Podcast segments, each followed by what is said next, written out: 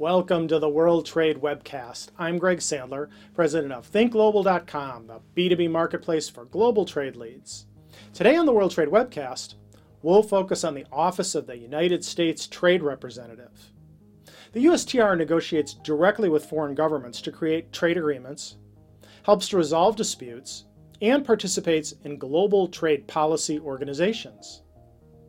The United States is party to numerous trade agreements with other countries and is currently participating in negotiations for new trade agreements with a number of countries and regions worldwide.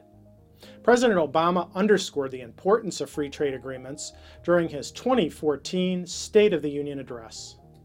And when 98% of our exporters are small businesses, new trade partnerships with Europe and Asia, the Asia Pacific will help them create even more jobs. We need to work together on tools like Bipartisan Trade Promotion Authority to protect our workers, protect our environment, and open new markets to new goods stamped made in the USA.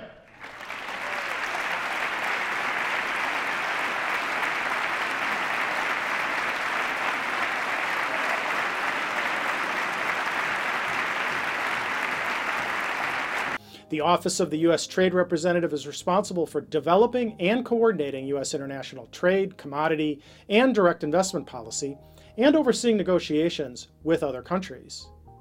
The head of the USTR is the U.S. Trade Representative himself, a diplomatic and cabinet level position. Michael Froman was sworn in as the 11th United States Trade Representative on June 21, 2013. As USTR, Ambassador Froman is President Obama's principal advisor, negotiator, and spokesman on international trade and investment issues.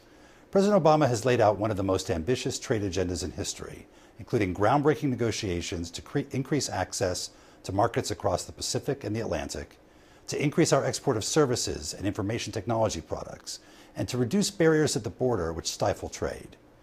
We will also work to strengthen the rules based trading system at the World Trade Organization including through strong enforcement. Here at USTR, we will do everything in our power to promote the interests of our workers, farmers, and ranchers, our manufacturers and service providers, and our innovators, investors, and consumers. The USTR is part of the Executive Office of the President. Through an interagency structure, the USTR coordinates trade policy, resolves disagreements, and frames issues for presidential decisions. The USTR also serves as vice chairman of the board of directors of the Overseas Private Investment Corporation, serves on the board of directors of the Millennium Challenge Corporation, is a non voting member of the Export Import Bank Board of Directors, and is a member of the National Advisory Council on International Monetary and Financial Policies. To learn more about the Office of the United States Trade Representative, visit the USTR's website.